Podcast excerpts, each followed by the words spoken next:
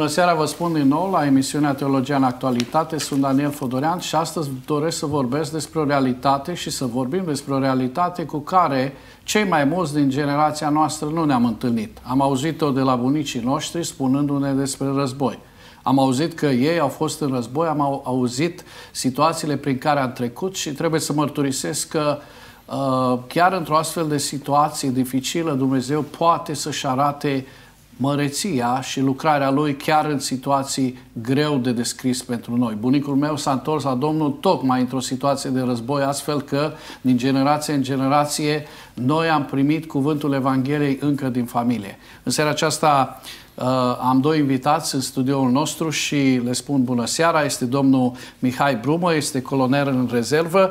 Bună seara, bine ați venit! Bună seara dumneavoastră și ascultătorilor dumneavoastră! Uh, Domnul Brumă este președintele Asociației de Pretenie a Militarilor Creștini din România, Asociația Cornelius, și le va spune în câteva minute despre ce se ocupă această situație, asociație și despre uh, activitatea dânsului. De asemenea, este și pastorul Gabi Gheorgheș, uh, pastorul la Biserica Sfânta Treime din București și capelan militar al Alianței Evanghelice din România. Mă bucur să fim împreună. Mulțumesc. Trebuie să mărturisesc că de câtva timp uh, prietenii ai mei mi-au tot spus că trebuie să vă invit la o emisiune pe uh, teme de implicare în uh, partea aceasta a asistenței uh, acordate de biserică, asistenței religioase în, uh, în armată. Uh, aș vrea să uh, vă rog și aș începe cu uh, domnul Brumă, uh, să vă rog să ne spuneți câteva lucruri despre cariera dumneavoastră. Bineînțeles, cred că a fost probabil la început o carieră militară, dar puteți dumneavoastră să ne spuneți despre acest lucru. Sigur că da. Uh, eu mi-am început uh, cariera militară la vârsta de 15 ani, atunci când uh, am fost admis în liceul militar Ștefan cel Mare din Câmpul Moldovenesc și deci de la acea vârstă am tot lucrat în armată până la vârsta de 51 de ani, când aproape 52 de ani, când m-am retras din motive de sănătate. În principal am avut niște probleme. Uh, și cariera mea a, s-a desfășurat într-un mod uh, carecum firesc, să spun așa. De la, după liceul militar am mers uh, în școala militară de artilerie Ioan Vodă, unde am stat pentru trei ani la Sibiu și de acolo am absolvit cu gradul de locotenent, fiind repartizat în localitatea Bârlad, la o mare unitate de artilerie, așa cum îmi plăcea mie, că iubeam, iubeam artileria și iubeam armata. Uh, de acolo, din, uh, din Bârladă, uh, următoarea, următorul meu pas, acolo am ajuns până la comandant de baterie, echivalent cu companie, baterie de artilerie. De acolo am mers la Academia de Înalte Studii Militare pentru 2 ani de zile în 1991, am absolvit în 93 și, de, și după absolvire am fost repartizat la Centrul de Instrucție al Artileriei în, în calitate de lector, de tactică și de uh, instrucția tragerii. Uh, desfințându-se prin procesul de uh, reformă al armatei, acest centru în anul 1997, am ajuns la București, în statul major al forțelor terestre, unde am ocupat uh, diferite funcții de stat major, ultima dintre ele fiind aceea de șef de secție integrare în NATO, unde mă ocupam de planificarea și pregătirea forțelor pentru NATO. Între altele, pot să menționez faptul că un moment foarte important în cariera mea a fost cursul de stat major în uh, Statele Unite ale Americii, la Fort Leavenworth, un curs de, uh, pentru ofițerii din uh, forțele terestre. Asta a fost în anul 1998-1999 moment în care am și făcut pasul decisiv către Dumnezeu, ceea ce e foarte important și am luat decizia pentru Dumnezeu, deși Dumnezeu lucrase în inima mea timp de 10 ani ca până să ajung la această decizie. Ulterior am mai avut ocazia să ajung în Statele Unite, am lucrat uh, în 2005-2006 pe lângă comandamentul central al, al, state, al Armatei Statelor Unite la uh, Tampa, în Florida, într-un grup de planificare uh, pentru NATO, un grup internațional de planificare. Pe scurt, cam aceasta ar fi cariera mea militară. Uh, și pentru că tot ați menționat de uh, întoarcerea dumneavoastră la Dumnezeu și acest lucru nu este un lucru minor din toată activitatea dumneavoastră și parcursul dumneavoastră, aș vrea așa pe scurt să ne spuneți cum uh, v-ați întors la Domnul. Sigur, sper să mă încadrez în timpul emisiunii dumneavoastră. Da, Dumnezeu a lucrat într-un mod special în, în viața mea și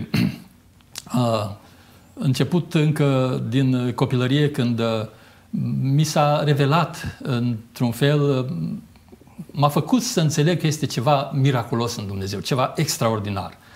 Și deși ulterior, uh, prin educație și prin influența lumii, m-am îndepărtat foarte mult de Dumnezeu și am căutat mai mult să uh, intru în domeniul acesta al filozofiei ca să înțeleg viața, să înțeleg de ce trăiesc, mi se părea Uh, absolut inutil să trăiești fără să înțelegi scopul vieții, uh, totuși Dumnezeu uh, m-a călăuzit spre El, chiar cu toată filozofia care de obicei este o piedică în cunoașterea lui Dumnezeu, m-a ajutat Dumnezeu și, ca să spun așa, un moment foarte important în, în acest proces de întoarcere la Dumnezeu a fost întâlnirea cu un militar în termen pe care îl aveam în baterie când, când lucram la Bârladă în anul 1989.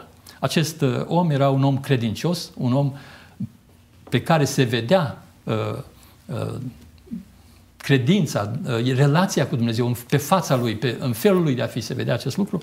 Și uh, omul acesta mi-a vorbit despre Dumnezeu, mi-a dat o Biblie și din momentul acela a început lungul proces al, al uh, uh convingerii mele despre Dumnezeu și despre felul în care omul trebuie să se raporteze la Dumnezeu. Sigur că a durat mult acest proces, și uh, nu, nu, nu doresc uh, celor care aud de Dumnezeu să lase atât, atât de mult timp să, să lucreze Dumnezeu în inima lor, dar cert este că piedicile principale care erau în inima mea cu privire la Dumnezeu, deși citeam Scriptura, deși înțelegeam anumite lucruri, era opinia celor din jur. Mi-era foarte greu să, să iau o decizie pentru Dumnezeu, având în vedere ceea ce se întâmpla uh, Uh, ceea ce credeam eu că ar putea să zică colegii mei, uh, superiorii mei, uh, societatea în care trăiam, familia, rudele și așa mai departe. Totuși Dumnezeu a găsit o modalitate să, să depășesc acest, acest,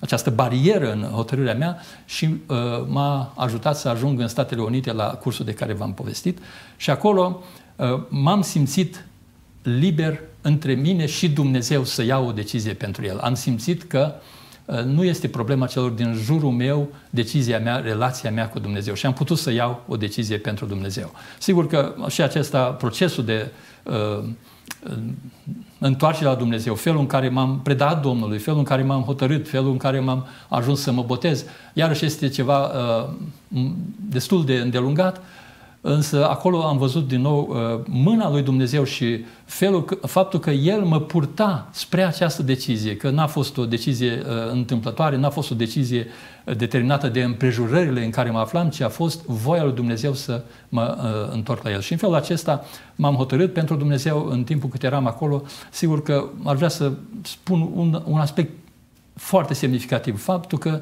atunci când am început să mă rog pentru prima dată în uniformă, simțeam că este foarte greu. Pentru că această calitate de militar înseamnă o, o bățoșenie, să zic așa, o, o uh, Nu te pleci în fața nimănui. Da.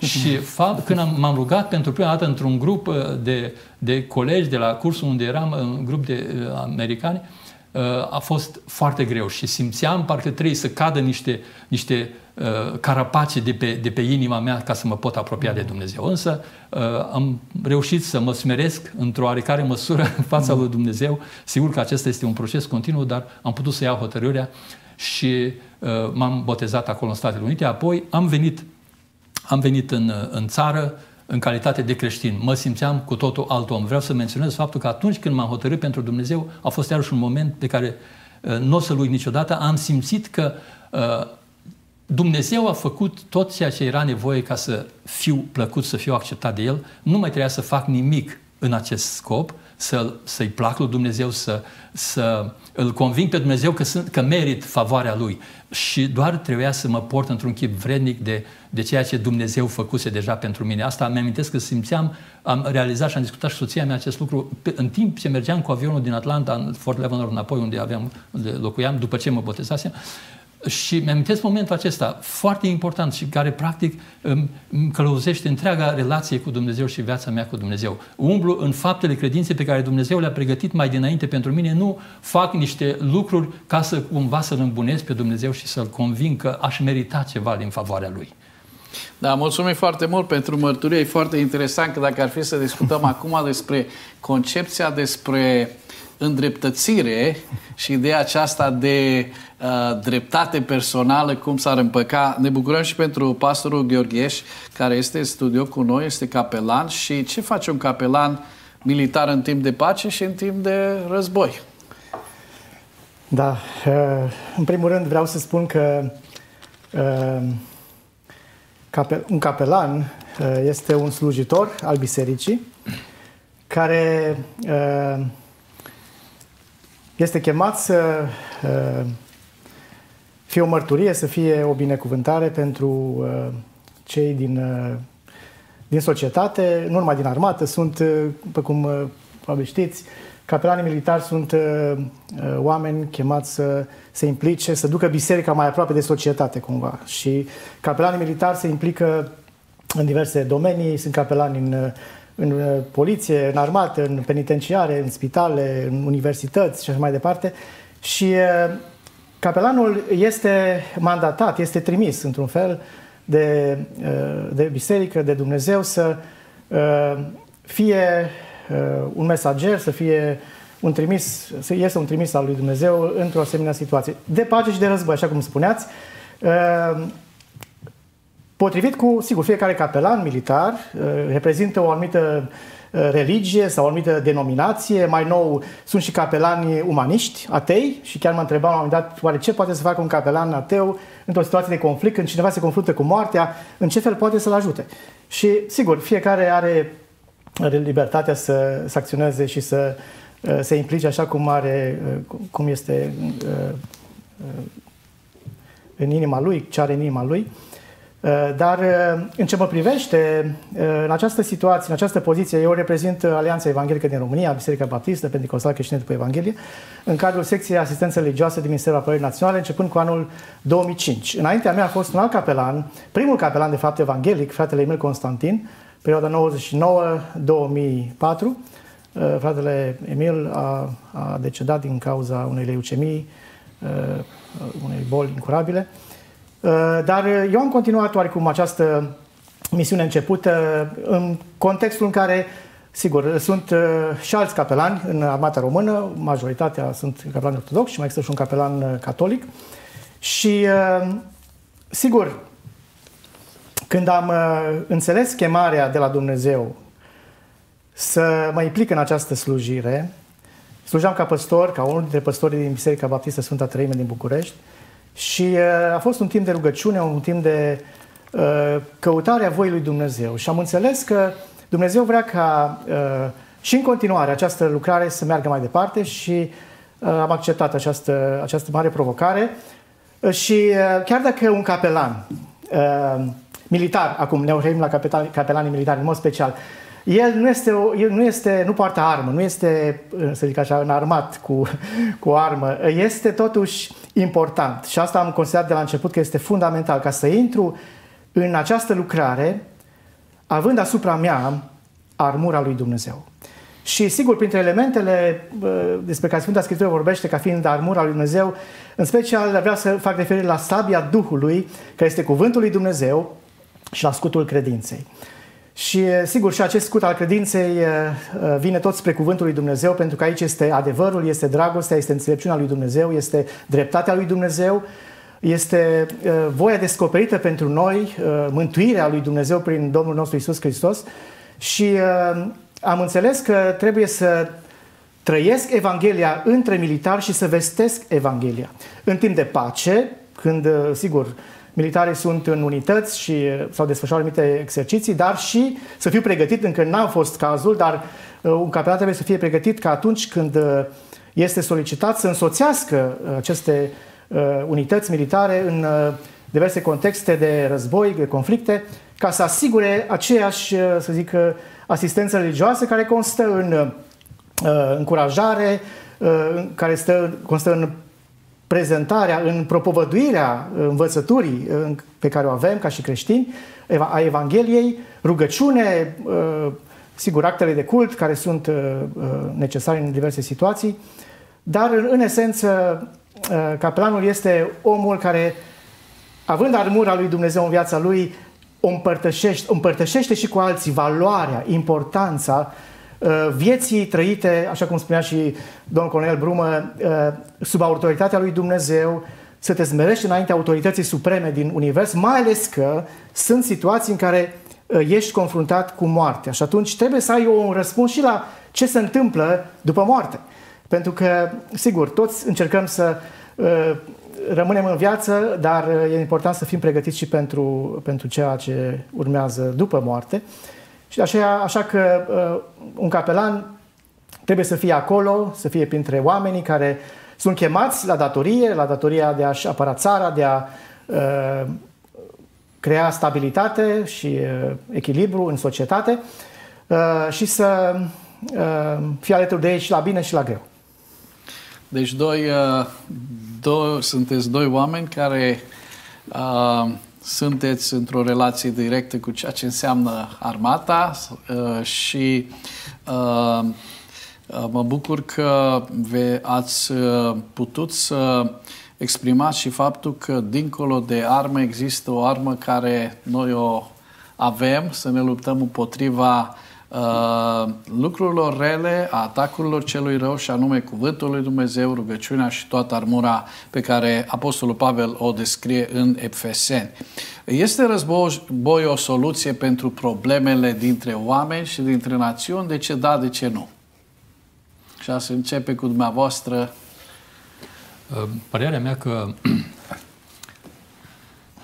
nu ar fi cazul ca oamenii să apeleze la război. Mm unul dintre cei mai cunoscuți teoreticieni militari, Clausewitz, a spus uh, niște cuvinte care au rămas celebre.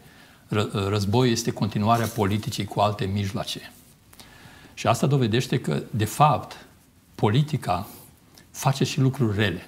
Din moment ce războiul devine la un moment dat o continuare a politicii, înseamnă că politica are în ea niște lucruri rele, care pornesc din răutatea oamenilor. Și de aceea, uh, practic, oamenii ar trebui să facă o politică bună ca să nu ajungă la război. O politică care este călăuzită de principiile lui Dumnezeu, de felul de a fi al lui Dumnezeu, pentru că Dumnezeu, de fapt, asta vrea de la oameni. Să îl reprezentăm pe El prin felul nostru de a fi, prin ceea ce facem, prin modul în care ne raportăm unii la alții și prin, prin scopurile pe care le avem uh, pe pământ și tot ceea ce facem noi. Însă, în momentul în care uh, omul nu reflectă caracterul lui Dumnezeu în, în viața lui și politica în sine uh, este expresia cea mai elocventă a felului în care oamenii se raportează la Dumnezeu ca societate, să zicem, deși acolo și caracterul fiecăruia contează foarte mult, însă în momentul în care politica nu reprezintă pe Dumnezeu, atunci vine un moment când politica simte că e nevoie să apeleze la forță, să e nevoie să apeleze la armată. Și de aceea Uh, consider că n-ar fi cazul să facem război, dar cât timp, cât timp politica este așa cum este, vor fi războaie. Și nu se vor termina cât timp va fi omenirea vor fi războaie. Sunt convins după cuvântul lui Dumnezeu că așa va fi. Noi trebuie să milităm pentru pace, să căutăm soluții la toate conflictele și la toate probleme dintre oameni, soluții pașnice, dar va fi război totdeauna. Nu trebuie război, dar va fi război din cauza răutății noastre a oamenilor. Acolo unde eșuează politica, apare războiul. Acolo unde politica este fundamentată pe uh, valorile, învățăturile care sunt fundamentale pentru noi ca și oameni de la început cu care Dumnezeu a creat oamenii uh, și uh, a restaurat ființa umană prin Domnul Isus Hristos, acolo există șanse. Dacă îmi dați voie să spun uh, un lucru foarte, foarte simplu. Vedeți dumneavoastră, atunci când vorbim de uh, soft power, se vorbește uh, acum în, în lumea aceasta politică, uh, puterea, deci ex, aplicarea forței ușoare neletale, ca să zicem așa, aplicarea forței neletale. Atunci când vine cineva și îți, îți calcă interesele în picioare prin alte mijloace decât războiul, atunci Uh, nu mai poți spune că e un eșec al politicii. Este poate un moment când cineva nu mai rezistă la toate presiunile aceea și este nevoie să uh, vină să facă apel la, la arme. Deci există o revoltă chiar dacă nu este da. război. Uh... Aș spune uh, și faptul că, sigur, uh, uh conflictul la nivel personal, războiul, Până la urmă începe în inima omului. Este exact. un război, este un, o, un conflict uh, uh, care escaladează și se ajunge într-adevăr la forme, uh, la forme uh, în care războiul atinge cote alarmante și distrugătoare. Uh, dar uh, mă gândesc la ce spune Sfânta Scriptură, uh, prima, primul omor, care a fost Cain și a omorât fratele, pentru că ceva s-a întâmplat acolo în inima lor și Păcatul a stăpânit inima lui Cain în mod special și l-a determinat să își omoare uh, fratele. Uh, și de atunci, sigur, conflictele la o scară mai mică sau mai mare s-au uh, perpetuat, au continuat de-a lungul istoriei și vedem și în Scriptură, războiul nu este absent, pentru că face parte din realitatea pe care o trăim și, așa cum spuneam, este forma uh, cea mai gravă a conflictelor care se dezvoltă între oameni. Și uh, această, uh, această, această reacție izvolită din mândrie, din egoism, din dorințe, din planuri și acțiuni firești. Pentru că păcatul, într-adevăr, asta ne cheamă să uh, acționăm după ceea ce credem noi că este bine, chiar dacă pentru celălalt nu este uh, folositor și benefic, să facem ceea ce uh, este uh, după mintea noastră de multe ori. Și uh, spunea cineva că, într-adevăr, războiul nu este bun sub nicio formă, însă este uneori necesar. Și asta în ideea în care uh, se ajunge la uh, momente în care uh, o națiune, ca și în zilele noastre, este poate invadată de altă națiune și atunci uh, lucrurile, sigur, trebuie aduse în, în atenție și trebuie luat o decizie și văzut uh, ce e de făcut, până unde trebuie să meargă reacția, conflictul, dacă răspundem la conflict cu conflict sau încercăm uh, negocierile, așa cum uh, se spunea, uh, războiul este oarecum când politica nu mai poate să facă nimic, negocierile nu mai au nicio soluție, omenește vorbind, oamenii spun trebuie să trecem la arme. Ar spune unii că și Biblia vorbește despre război și e adevărat, avem război în Scriptură. Da ce oare, ce putem desprinde din învățătura Sfintelor Scripturi cu privire la război? Nu vreau să spun prin asta că încurajăm războiul, dar totuși când ne uităm la relatările Sfintei Scripturi, ce am putea învăța, remarca cu privire la această temă? Da, dacă ne gândim la Vechiul Testament, uh, vedem acolo războaiele Domnului. Și acolo, uh, uh, clar, destinația Motivul pentru care Dumnezeu uh, uh, chema poporul să lupte împotriva altor popoare și să uh, le nimicească uneori era da, din cauza păcatului, a răului, a idolatriei care ajunsese la culme. Și atunci Dumnezeu încerca cum o curățire, o uh, eliminare, o îndepărtare a răului. Și sigur, când Dumnezeu uh, îți spune să faci un lucru, uh, ascultarea de Dumnezeu este uh, fundamentală, este importantă. Și uh, din acest motiv, în Vechiul Testament există această, aceste situații în care vedem uh, lupte, războaie, conduse de oameni chemați de Dumnezeu să îndeplinească o anumită misiune uh, și zilele acestea s-a vorbit foarte mult despre David și Goliat. Da? David, un om atât de mic, împotriva unui om atât de mare, și biruința a fost de partea lui David pentru că el a fost chemat, a fost abilitat, a fost uh, binecuvântat de Dumnezeu și însoțit în această luptă pe care el, pe care, care i s-a încredințat ca și, ca și lider. Acum, privind în Noul Testament, sigur că Mântuitorul nostru Iisus Hristos uh, ne-a învățat, ne-a uh, fost el însuși o, un model uh, de, uh, de ce înseamnă să cauți pacea, să urmărești pacea, să promovezi pacea, să renunți la tine de multe ori ca să, uh, cu orice risc, pentru a, uh, a uh, aduce pacea în, între oameni. Însă, sigur, Mântuitorul vorbește despre uh, această atitudine la nivel personal. Fiecare dintre noi suntem într-adevăr chemați să, uh, să lăsăm ca Dumnezeu să ne păzească viața și să ne uh, însoțească în orice situație în care ne aflăm. Uh, chiar de multe ori cu prețul vieții. Prigoanele creștinilor au fost de atât de atâția ani uh, o realitate și uh, creștinii au fost gata și dispuși să-și dea viața pentru credința lor. Pentru că ei știau că viața aceasta este doar o parte din existența noastră ca și creștini. Totodată, uh, Mântuitorul și uh, Scriptura, Noul Testament, în special cărțile Noului Testament, vorbesc despre uh, o autoritate pe care Dumnezeu o încredințează statului, dregătorilor, care sunt, până la urmă, mandatate de Dumnezeu să oprească răul, să uh, anihileze răul și, uh, sigur, de multe ori, pentru că s-a ajuns la pace, trebuie să lupți și să rezolvi problema răului.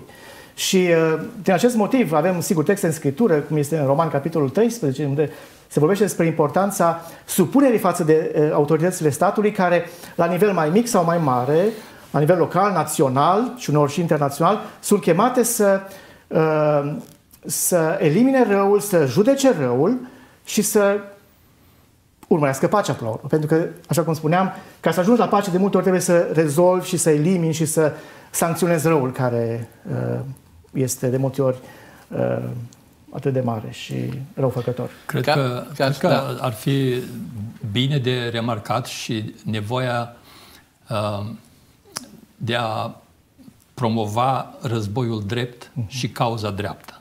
Este foarte important. Dacă a fost necesar să intrăm într-un război, trebuie să fie un război drept. Și cauza pe care o urmărim trebuie să fie dreaptă. Și de asemenea, dacă ajungem să luptăm un război, iarăși trebuie să respectăm niște principii. În afară de cauza dreaptă, trebuie să fie, război trebuie să fie de, declanșat de autoritate legitimă. O autoritate care poate să facă lucrul acesta.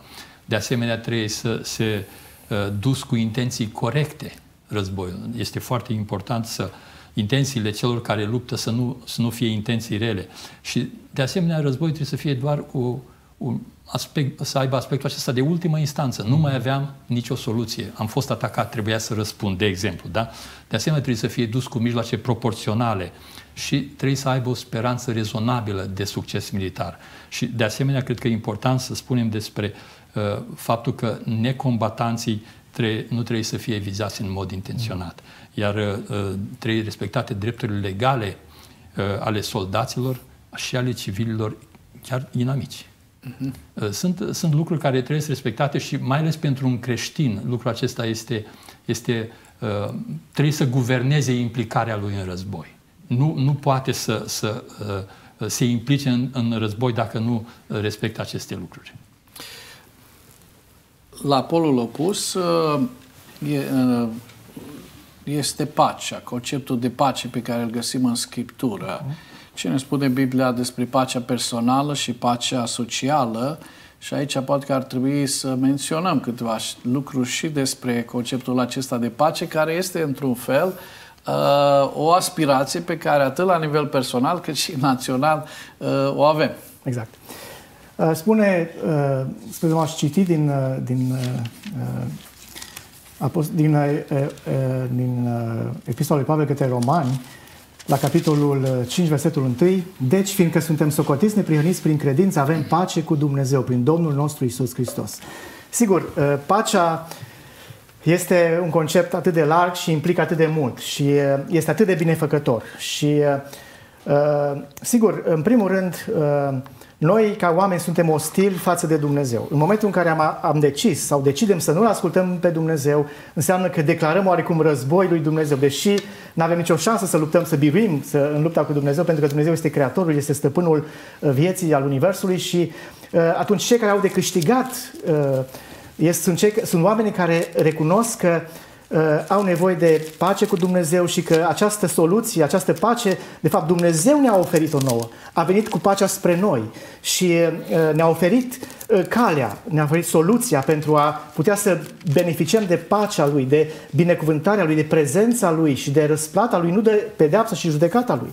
Și uh, mă gândesc, spre exemplu, că atunci când uh, Mântuitorul s-a născut, uh, și uh, îngeri au vestit uh, nașterea lui și uh, păstorii uh, au auzit uh, mesajul îngerului uh, și oastei cerești, lăudând pe Dumnezeu și zicând slavă lui Dumnezeu în locurile prea înalte și pace pe pământ între oamenii plăcuți lui. Acum, într-adevăr, oamenii care au înțeles că Dumnezeu vrea să aibă o relație de pace, de binecuvântare cu ei. Uh, sunt oameni care Uh, vor promova această pace și uh, cuvântul spune aici între oamenii plăcuți lui. De multe ori, într-adevăr, această pace a lui Dumnezeu în comunitate, în societate, uh, în anumite comunități de oameni mai mici sau mai mari, este manifestată și putem beneficia de ea dacă suntem plăcuți înaintea lui.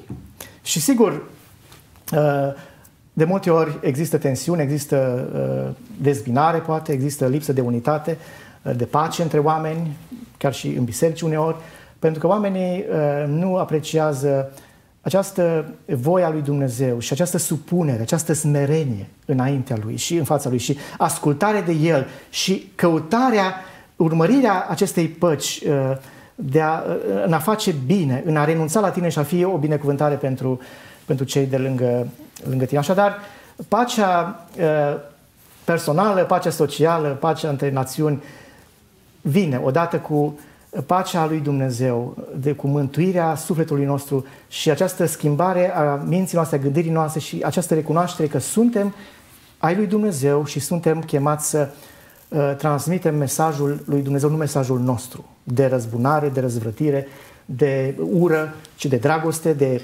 bunătate, de uh, Pe baza textului din Luca am putea să spunem, cum frumos ați accentuat, este că cu cât vom fi mai pe placul Domnului, cu atât vom putea să ne placem și unii altora. Și uh, acolo spune, între oamenii plăcuți lui, deci pacea nu poate să vină acolo unde noi nu suntem pe placul lui Dumnezeu. Acolo va fi tot timpul da. război. Hristos, Hristos este pacea noastră, așa cum spune și Scriptura. Exact.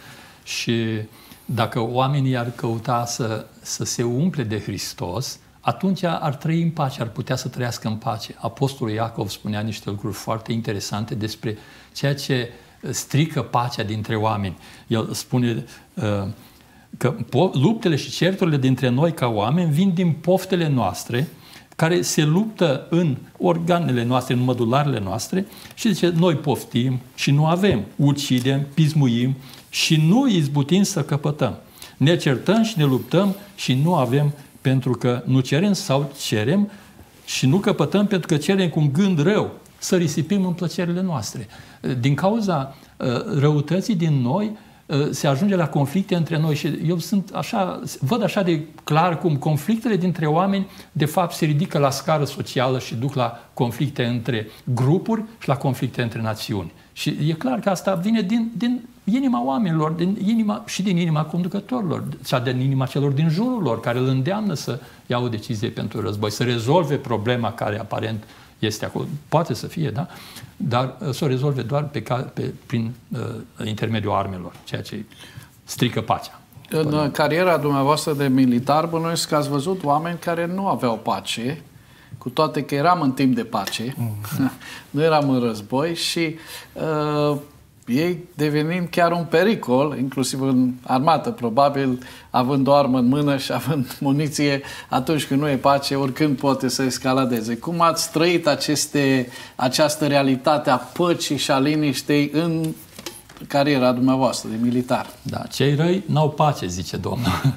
Este, este o realitate și uh, acum, sigur că noi nu putem spune dacă avem pace, nu înseamnă că suntem buni. Noi, dacă avem pacea lui Hristos în inimile noastre, uh, aceasta este datorită lui Hristos.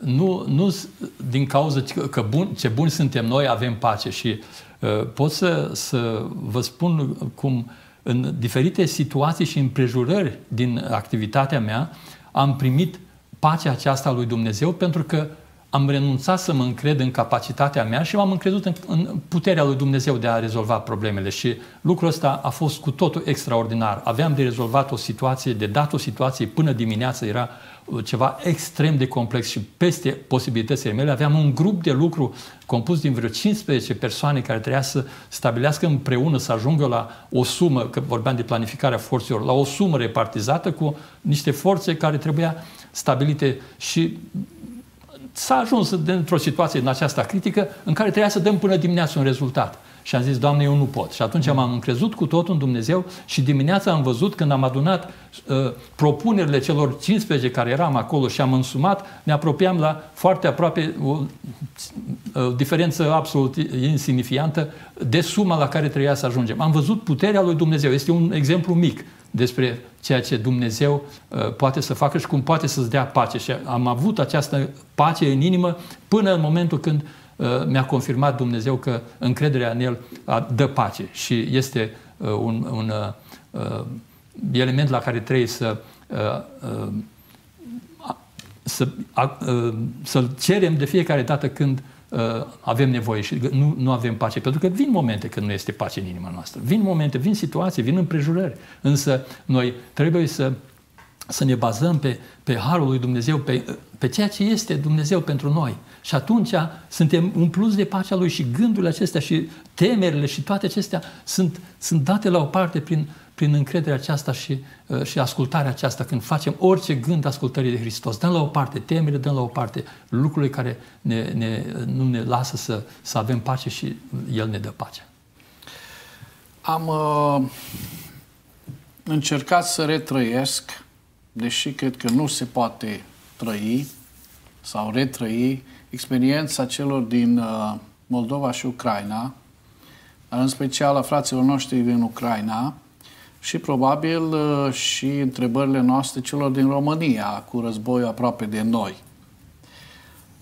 Un pastor, uh, în urmă cu câteva zile, a întrebat în biserică dacă războiul ar fi la noi, aici, ce ar face bărbații bisericii.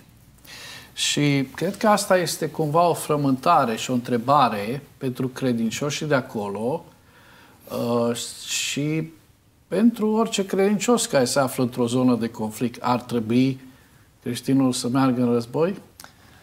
Din păcate există această concepție uh, despre necombativitatea creștinului, că un creștin ar trebui să stea inert, să aștepte să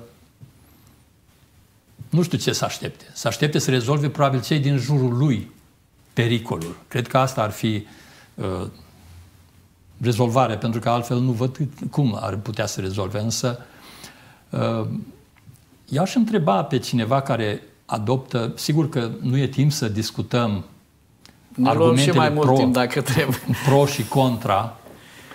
Uh, sunt, uh, Scriptura este plină de argumente și pro și contra acestei atitudini defetiste sau pacifiste, da?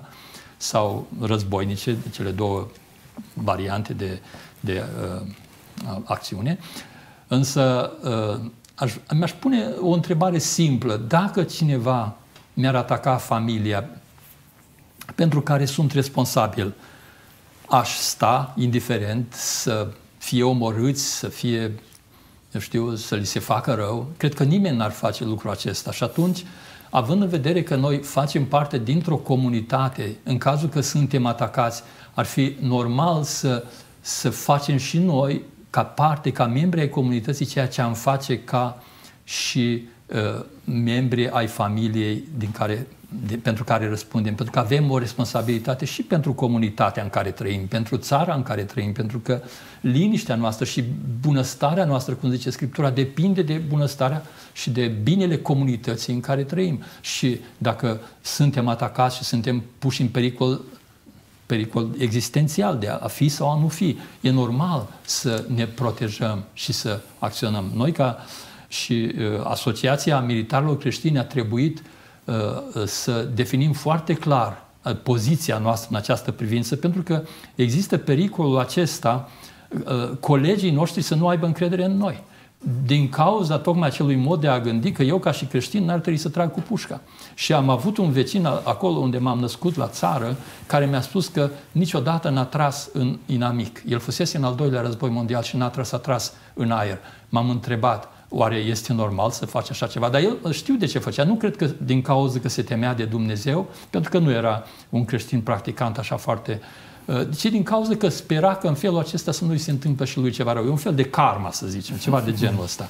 Dar vedeți că sunt și creștini care gândesc că l-ar supăra pe Dumnezeu dacă ar trage în inamicul lui. Mm. Și din cauza aceasta, uh, pentru că uh, lucrând în armată, mi s-ar părea absurd să, să, să fii în armată, membru al armatei și să gândești în felul acesta. Mai bine dă demisia, frate, dacă ești așa, sau fă ceva. Dacă nu poți să înțelegi voia lui Dumnezeu în privința aceasta, că este nevoie să îți aperi țara, să acționezi chiar și folosind armele, sigur, păstrând principiile de care am vorbit un pic mai devreme, uh-huh. sunt multe de discutat și asta, dar e nevoie să, să te aperi, să uh, acționezi în felul acesta. Și noi am elaborat un document în 10 puncte al Asociației Militarilor Creștini cu privire la poziția noastră față de război și serviciu militar. Și uh, foarte clar am încercat să definim acolo, sigur că uh, sunt situații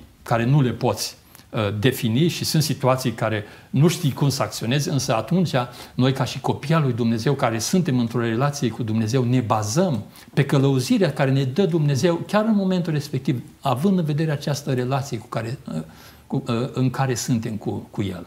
Și de aceea Uh, ne încredem în Dumnezeu, indiferent câte principii am putea pune noi pe hârtie și câte principii ne-am asumat noi ca oameni, intervin situații în care parcă toate principiile nu mai, nu, nu mai nu răspund, nu fac față. Și atunci ne încredem în Dumnezeu pentru călăuzire și sunt convins, 100% mai convins decât faptul că eu exist și că noi suntem aici, că Dumnezeu în care ne-am încrezut ne va da o soluție și o scăpare din situația respectivă, în așa fel încât să acționăm în frică de El și uh, un, un mod de acțiune care să-L cinstească pe El ca Dumnezeu. Da, cred că fiecare creștin, până la urmă, uh, că vorbim aici despre creștinii care vor să facă voia lui Dumnezeu și într-o asemenea situație, fiecare creștin are în primul rând uh, asupra lui autoritatea lui Dumnezeu și el întotdeauna se raportează întâi de toate la Dumnezeu. Spune, Doamne, eu vreau să știu de la Tine ce trebuie să fac. Sigur, apoi există o altă autoritate care a fost delegată, a fost trimisă de Dumnezeu către stat și atunci este foarte important, trebuie să, să înțelegi dacă statul din care faci parte uh, acționează potrivit cu ceea ce Dumnezeu ți-a descoperit că este voia Lui și este adevărul Lui. Pentru că se poate într-adevăr și întâmpla ca statul să te cheme să acționezi împotriva a ceea ce spune Dumnezeu și atunci, sigur că tu ești responsabil înaintea lui Dumnezeu să asculți mai degrabă de, de El decât de stat. Dar în același timp, uh, cred că este important ca să, uh, să ascultăm uh, și să ținem cont de faptul că Dumnezeu ne-a pus într-un anumit loc, într-un anumit, într anumit context. Sunt acolo anumite reguli, legi, uh, principii pe care trebuie să le respectăm și să uh, nu dăm înapoi, pentru că, până la urmă, e important să fim oameni de încredere în orice situație în care, care ne aflăm. Și dacă ar veni cineva la dumneavoastră ca și pastor și v-ar întreba ce să fac? Să merg la război sau nu? Am sunat pe cineva zilele trecute în uh, Ucraina am schimbat niște mesaje și că trebuia să ne deplasăm acolo cu ceva ajutoare și nu mai mai răspuns. Și m-am gândit că omul, deși e un slujitor al lui Dumnezeu, un absolvent de teologie, am crezut că a plecat în război.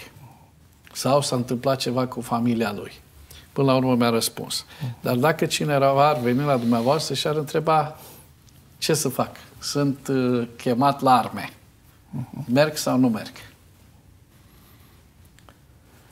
Sigur, este important în, în primul rând să clarificăm în ce fel de război, la ce fel de uh, război da. să mă duc. Adică exact, este un da. război în care, așa cum se spunea, să-mi apăr țara, sau un război prin care sunt trimis să uh, cuceresc, să, nu știu, să ocup alte Ne întoarcem teritorii. la, dacă e drept, cauza exact, e dreaptă și... Exact, da. exact, exact. Și atunci uh, este un, un primul lucru, să spui întrebarea asta, uh, ce fac cu arma pe care am primit-o? Care este misiunea care mi se încredințează?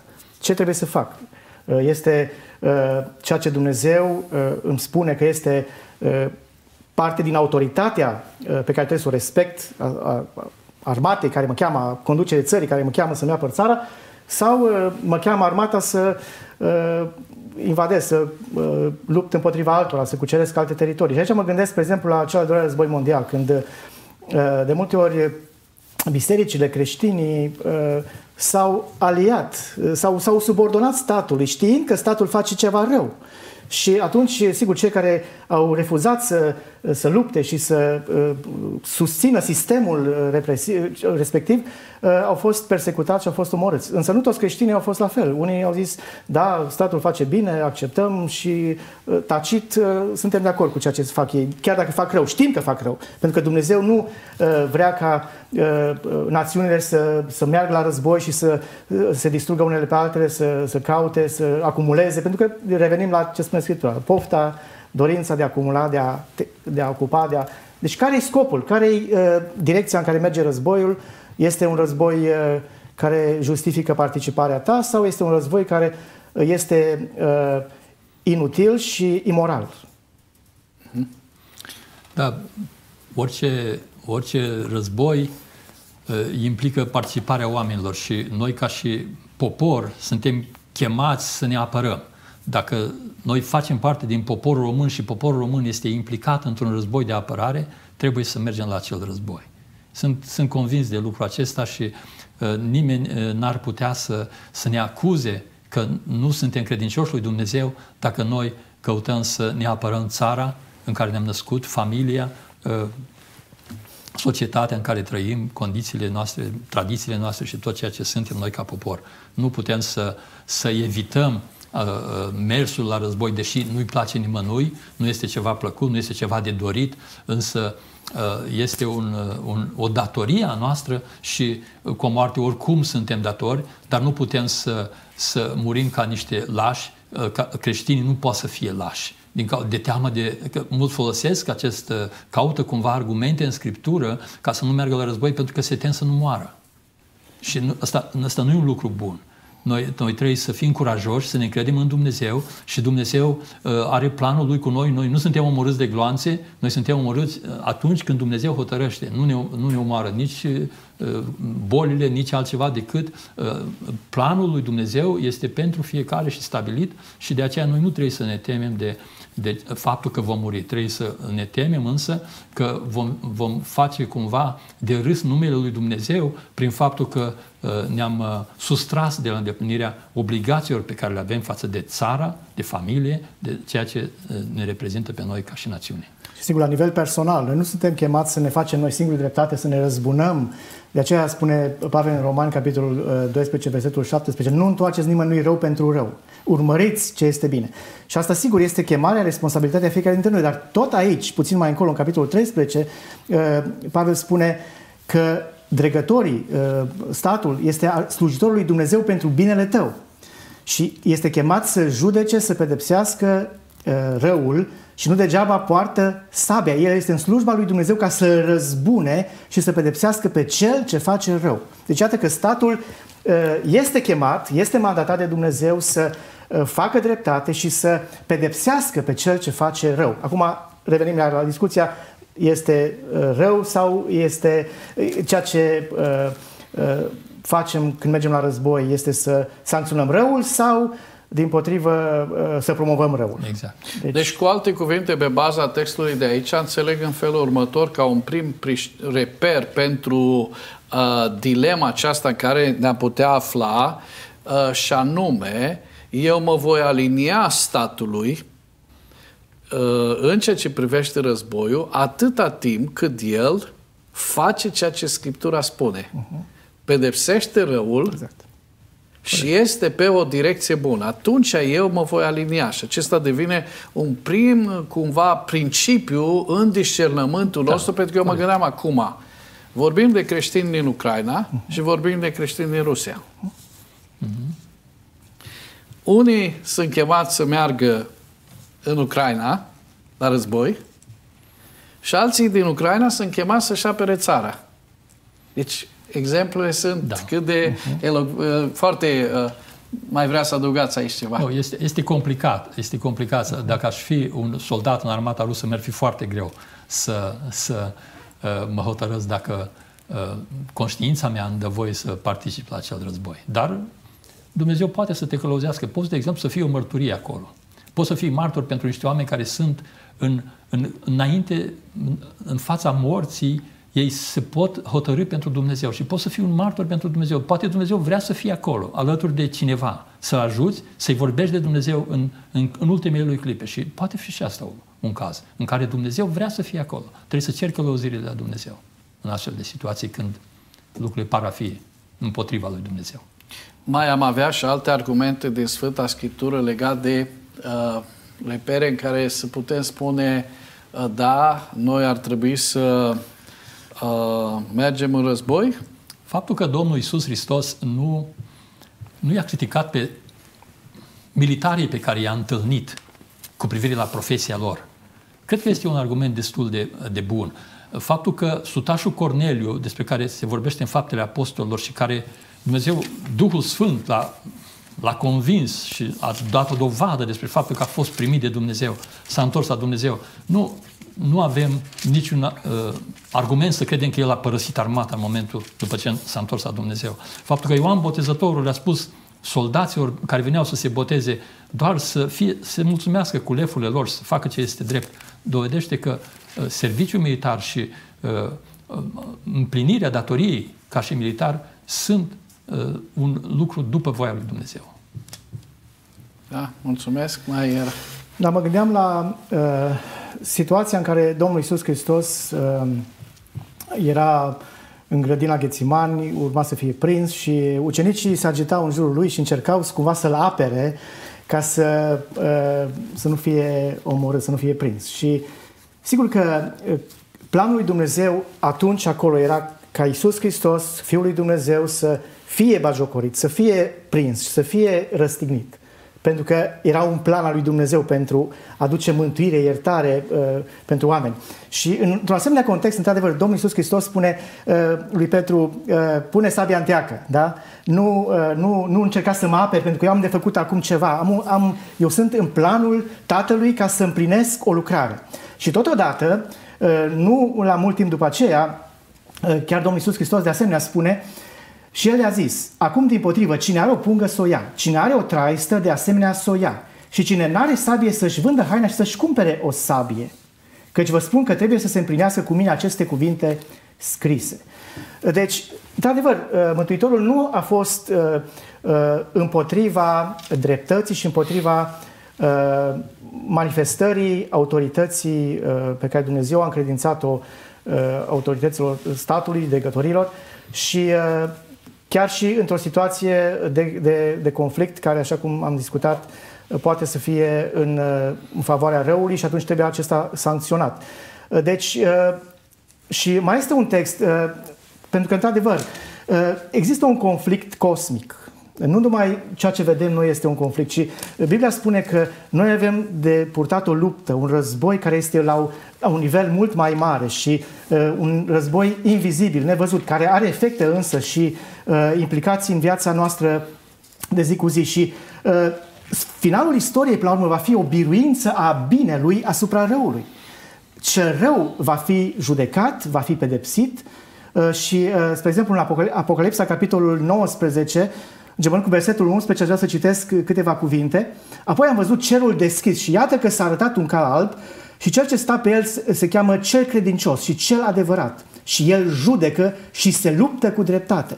Ochii lui erau ca para focului. Capul lui îl avea încununat cu multe cununi împărătești și purta un nume scris pe care nimeni nu știe decât numai el singur. Era îmbrăcat cu o haină muiată în sânge. Numele lui era, este cuvântul lui Dumnezeu.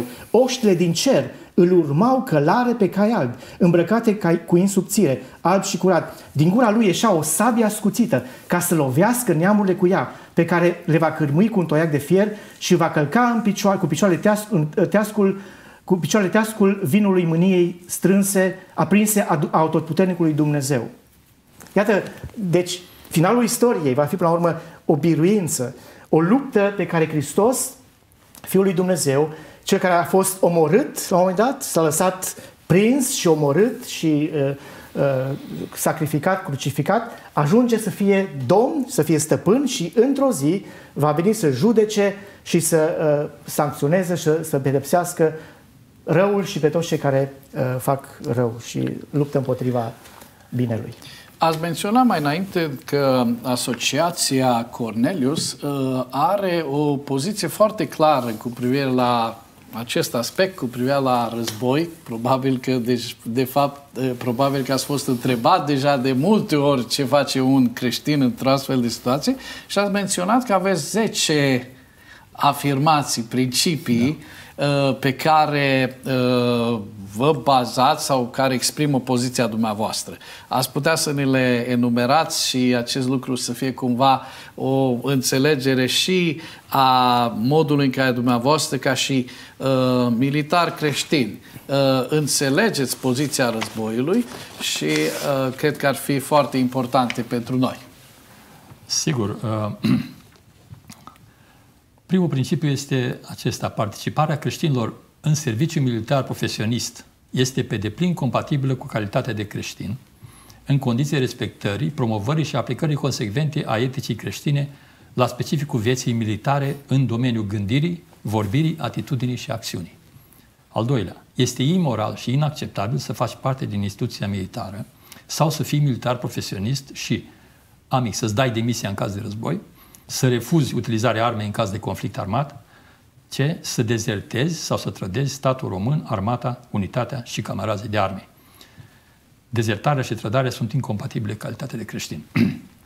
3. Încurajăm și susținem respectarea legilor și regulamentelor militare ca și dreptul războiului. Încurajăm, susținem și promovăm cu fermitate profesionalismul militar ca expresie a convingerii noastre creștine că trebuie să facem toate lucrurile ca pentru Dumnezeu.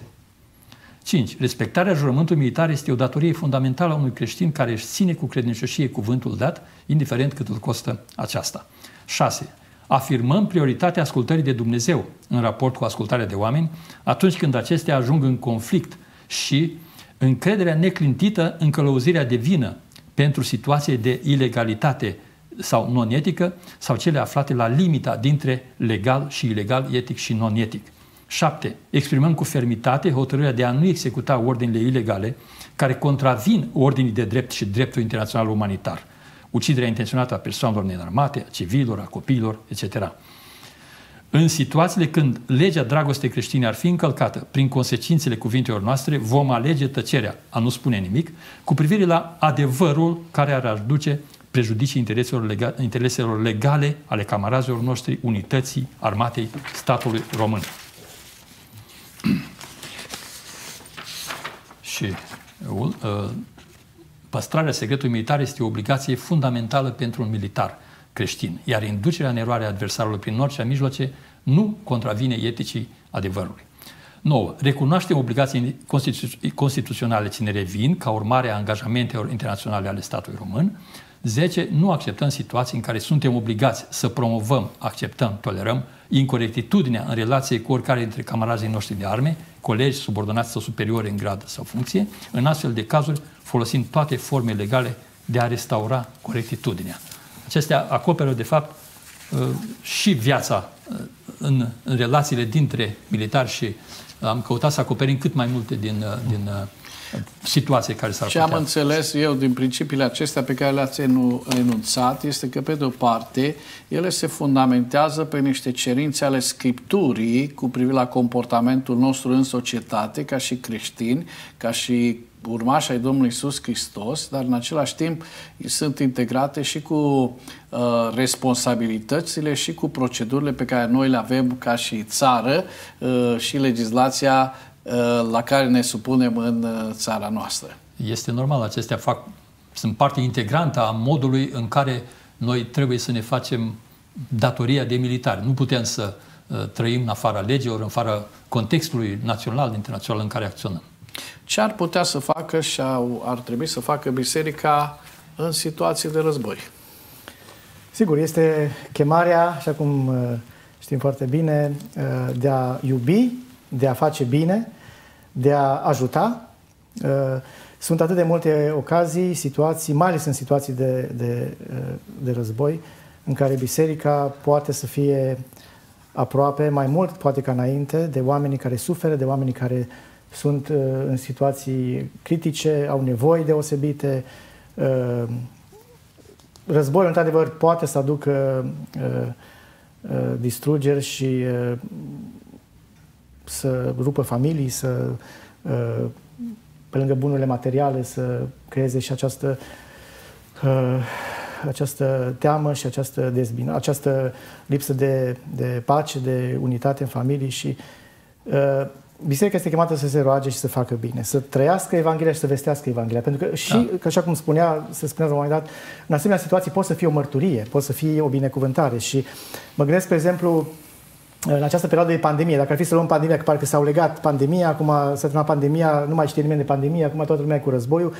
Uh, în această perioadă uh, agitată pentru uh, lumea noastră, am simțit că Dumnezeu mă cheamă într-un mod special să folosesc această, această sabia Duhului, care este cuvântul lui Dumnezeu, pentru a, pentru a birui cumva teama, îngrijorarea, descurajarea, care se așterne atât de ușor peste sufletele noastre. Și la începutul acestei perioade de pandemie am început să, să scriu și să, să trimit mesaje de încurajare din Cuvântul lui Dumnezeu.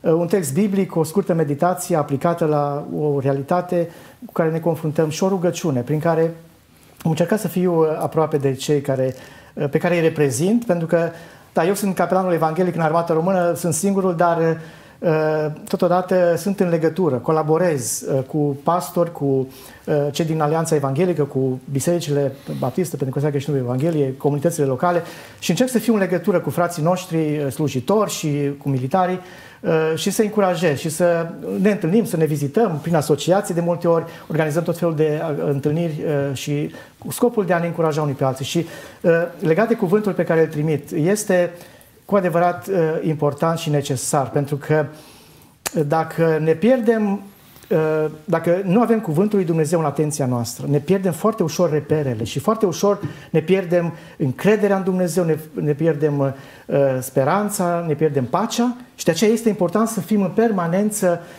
hrăniți, alimentați, să ne hrănim cu cuvântul lui Dumnezeu. Și am făcut acest lucru și eu și am simțit că mulți, mulți oameni din armată și din numai din politică, din diverse contexte, au simțit că uh, au, nevoie, au nevoie de Dumnezeu și de un cuvânt din partea lui Dumnezeu, de un adevăr pe care să poată să uh, se conteze și să știe că uh, dacă îl acceptă și dacă cred în ceea ce spune Dumnezeu, uh, Dumnezeu uh, intervine, îi binecuvântează, aduce soluții ne poate gândite, neștiute de noi, dar Dumnezeu vrea și poate. Și Dumnezeu vrea să fie aproape de noi. Și uh, tot, uh, apropo de aceste meditații, le-am cuprins și într-o carte, se numește La adăpostul cuvântului, pentru că mi-am dat seama că într-o asemenea vreme și în orice vreme, de fapt, trebuie să fim la adăpost. Și adăpostul cel mai sigur este adevărul lui Dumnezeu, sunt promisiunile lui Dumnezeu și e important să le avem cu noi în fiecare zi și să le transmitem și celor care poate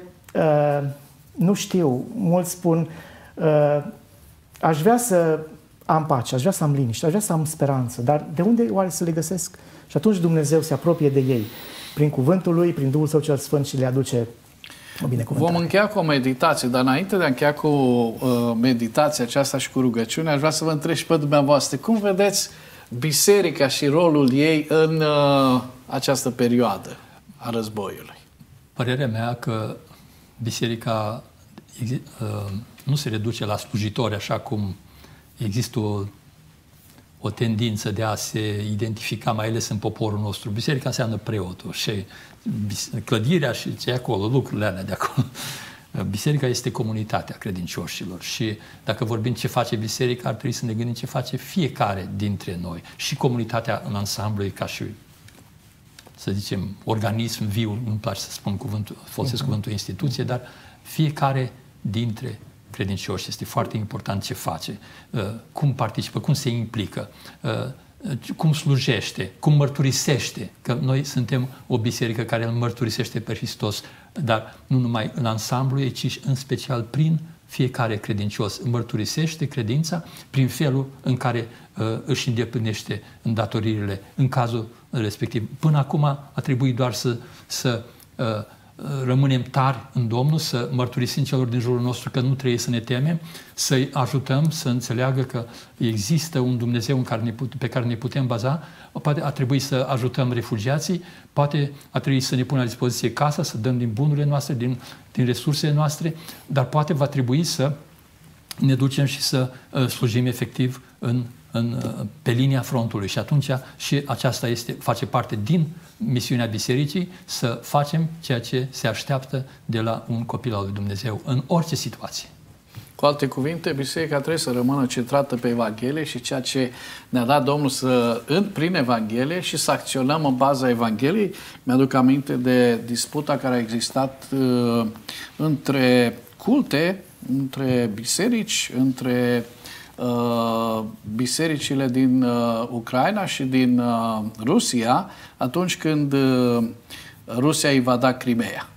A fost un întreg război, pentru că biserica din Rusia Uh, mă refer strict la Biserica Baptistă ca să nu fac o, uh-huh. să fiu specific în ceea ce spun, uh, a susținut demersul invaziei în Crimea uh-huh. și acest lucru a făcut ca fraților din uh, Ucraina să fie foarte uh, afectați de lucrul acesta. Cu alte cuvinte, biserica ar trebui să se țină de Evanghelie, să împlinească da. Evanghelia în contextul războiului, mm. arătând, urmărind dreptatea, fiind acolo prezenți chiar și în ceea ce uh, spunem noi situații, situații extrem de dificile. Exact. Uh, aș vrea să închem cu o meditație și dacă tot ați amintit că într-o vreme ca și aceasta pacea pleacă din interior spre exterior, Uh, din liniștirea pe care ne-o dă cuvântul, aș vrea să avem o meditație și să ne și rugăm. Este o meditație pe care o citesc de pe telefon pentru că o trimit uh, pe WhatsApp și pe, pe Facebook, de asemenea pe contul meu, Gabi Gheorghiaș. Și meditația care a fost ieri, pe care am trimis-o ieri, uh, are legătură cu subiectul nostru de astăzi și tocmai cu textul citit și la care se fă cu referire din Iacov, capitolul 4, versetele 1 la 3, de unde vin luptele și certurile între voi? Nu vin oare din poftele voastre care se luptă în mădularele voastre? Voi poftiți și nu aveți, ucideți, pismuiți și nu izbutiți să căpătați. Vă certați și vă luptați și nu aveți, pentru că nu cereți. Sau cereți și nu căpătați, pentru că cereți rău cu gând să risipiți în plăcerile voastre. Conflictele cele mai mari între oameni își au originea în inimile stăpânite de pofte, dorințe, planuri alimentate de egoism, lăcomie și ură. Cu cât cineva împotrivitor față de adevărul divin și stăpânit de firea păcătoasă are influență și autoritate mai mare, cu atât revărsarea răului este mai extinsă și mai distrugătoare. Doar Dumnezeu, prin prezența și lucrarea Duhului Sfânt, poate să aducă schimbarea modului de gândire și acțiune, dar și biruința în lupta cu noi înșine, cu lumea și cu forțele întunericului. Ca și creștini, dacă îi cerem ceva lui Dumnezeu, nu trebuie să fie potrivit cu logica, sentimentele și așteptările noastre omenești, ci în acord cu valorile, principiile și prioritățile sale sfinte. Tatăl nostru care ești în ceruri, ne închinăm înaintea ta și te slăvim în veci pentru adevărul, autoritatea, înțelepciunea și lucrarea ta sfântă. Îți mulțumim că de la tine avem viață, iertare, înnoire și mântuire. Recunoaștem că avem parte de multe lupte și frământări la nivelul gândurilor și preocupărilor noastre lăuntrice. Îți mulțumim însă că ne cercetezi și ne ajuți să nu rămânem într-o stare nepotrivită, să nu trăim fiind conduși și stăpâniți de rău, ci ne faci parte de harul pocăinței și de puterea și înțelepciunea ta curată. Te rugăm să lucrezi, să oprești revărsarea de răutate și să zădărnicești planurile celor care trăiesc și acționează potrivit unei gândiri întunecate și stăpânite de păcat. În numele Domnului și Mântuitorului nostru Isus Hristos te rugăm și îți mulțumim. Amin. Amin. Și te rugăm, Doamne, și pentru credincioșii din Ucraina, te rugăm pentru credincioșii din Rusia, ne rugăm pentru pace în aceste țări și ne rugăm pentru ca în vremea aceasta, Doamne, să cercetezi tu multe inimi Amin. care să te cunoască pe da. tine. Amin. Să descopere ce rău este să fii în luptă cu Dumnezeu mm. și în luptă unii cu alții. Da, și să găsească în Isus Hristos, Mântuitorul Amin. nostru, pacea. Amin. Ne rugăm pentru fiecare dintre ascultătorii noștri Amin. care în această zi au urmărit această emisiune și indiferent cu ce bătălii s-ar confrunta în viața aceasta, fie că este vorba de probleme fizice, fie că este vorba de conflicte relaționale, fie că sunt altfel de conflicte. Te rugăm, Doamne, ca să-i ajut să descopere în Tine pacea Ta. Amin. Îți mulțumim pentru binecuvântarea care ne-ai dat-o prin Domnul nostru Isus Hristos și pentru că prin El putem să avem pace. Te chemăm pentru cei care nu au această pace, da, Doamne. Da, da. Chiar în aceste momente să-i ajut să poată să strige către Tine, Amin. să-și deschiză inima către Tine și să spună că au nevoie de Tine Amin. și că au nevoie de pacea Ta. Da, da. Îți mulțumim și te slăvim pentru toate. Amin. Amin. Amin. Vă spunem tuturor o seară bună și invitația noastră este să alergăm la Cel care este pacea noastră, Hristos.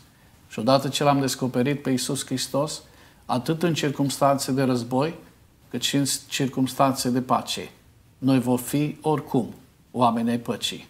Pentru că pacea este în Hristos și nu în circunstanțe. Vă dorim tuturor o seară bună, la revedere!